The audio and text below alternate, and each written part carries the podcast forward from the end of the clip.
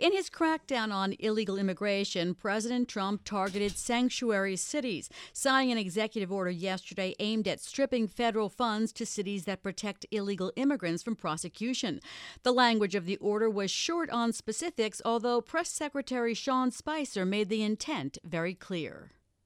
From here on out, I'm asking all of you to enforce the laws of the United States of America. They will be enforced and enforced strongly. That, of course, was uh, President Trump in signing the executive order. But mayors of sanctuary cities like New York, Los Angeles, Chicago, and Boston pushed back, vowing defiantly to continue to protect their immigrant populations. Here's Mayor Rahm Emanuel of Chicago. Whether you're from Ireland or India or Israel, and whether you're from Mexico or Moldova, where my grandfather came from, you are welcomed in Chicago as you pursue the American dream. Some $650 billion could be at risk, but Trump may be legally limited in his authority to withhold federal funds based on cooperation with his policies. A point officials in New York and California said they're ready to litigate, as California Governor Jerry Brown made clear.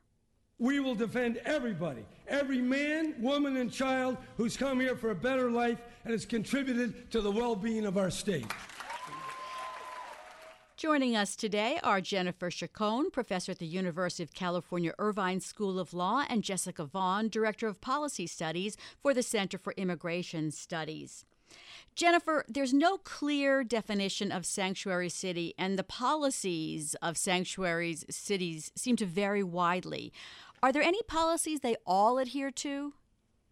No, I think one of the things that's interesting is the president has used the term sanctuary almost as if it's a legal term of art, but there is a great deal of, of variety among sanctuary cities um, and also um, other departments and agencies that practice policies that might be characterized by some as sanctuary policies. Um, so there's a lot of uh, diversity. I think some things that uh, features that they might have in common um, would include uh, not using local resources, state or local resources, the resources of state and local agencies, um, to investigate immigration status um, of their own accord um, and with their own um, resources. And Jessica, um, Donald Trump, of course, is threatening to, to cut off funds to cities. What kinds of, of funds do cities receive from the federal government, putting aside for a second whether the president actually would be able to legally uh, withhold that money?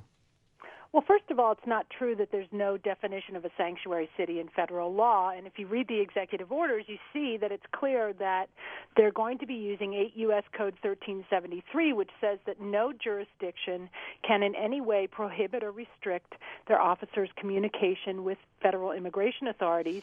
And uh, no one can shield criminal aliens from detection by the federal government.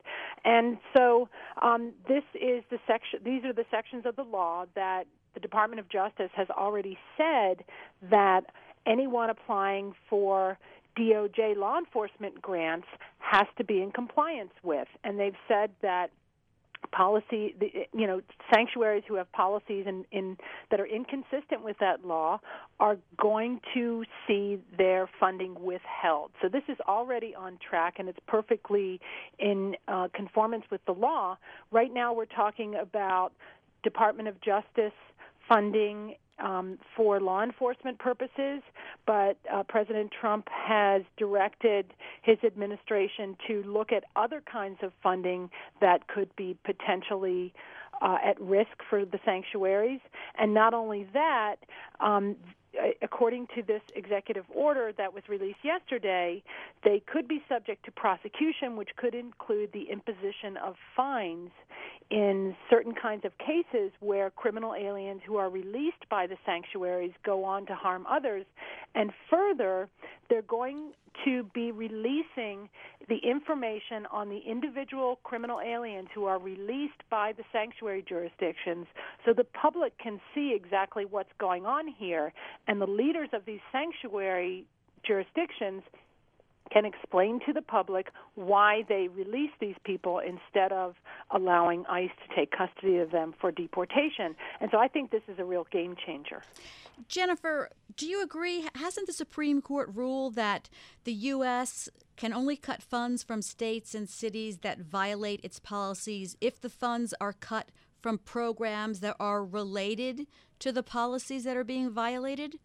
Yes, that's right. And let me just stress that for decades, um, state and local actors have made decisions about how to be involved in immigration enforcement. And so we can think of this not as a recent phenomenon of a few large jurisdictions announcing sanctuary policies. We can think about Special Order 40, the order that prohibits members from the Los Angeles Police Department from investigating immigration status. That order has been around since the late 1970s. When a state or a local agency or department found that getting involved in immigration enforcement undermined its core functions, like community safety or education, education or public health, that agency often made a choice to protect the integrity of its core mission by staying out of federal immigration investigation and enforcement. In mid 1990s, Congress enacted a series of measures, including the one that Jessica referred to, that were designed to promote voluntary cooperation between state and local actors and the federal government.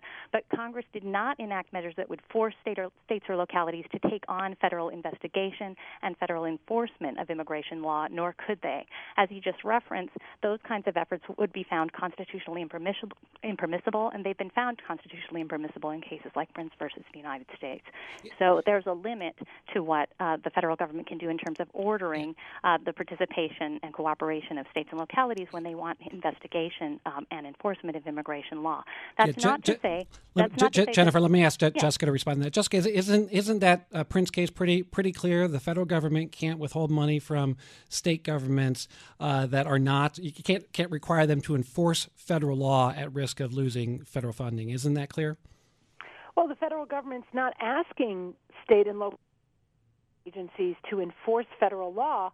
What they're asking them to do is not to obstruct enforcement of law and not to illegally uh, prohibit local officials from communicating with federal immigration authorities. That's what this is about. That's how this is defined in the executive order, and that's consistent with federal law. So, so J- Jessica, let me let me just clarify. You, you, you, you said Jessica, Jessica, just want to yeah. clarify. So you said that your understanding of this executive order is that it, it it's trying to keep uh, cities from prohibiting their employees from communicating. Is that all it does, or doesn't it require them to uh, tell federal uh, authorities that they have somebody in custody?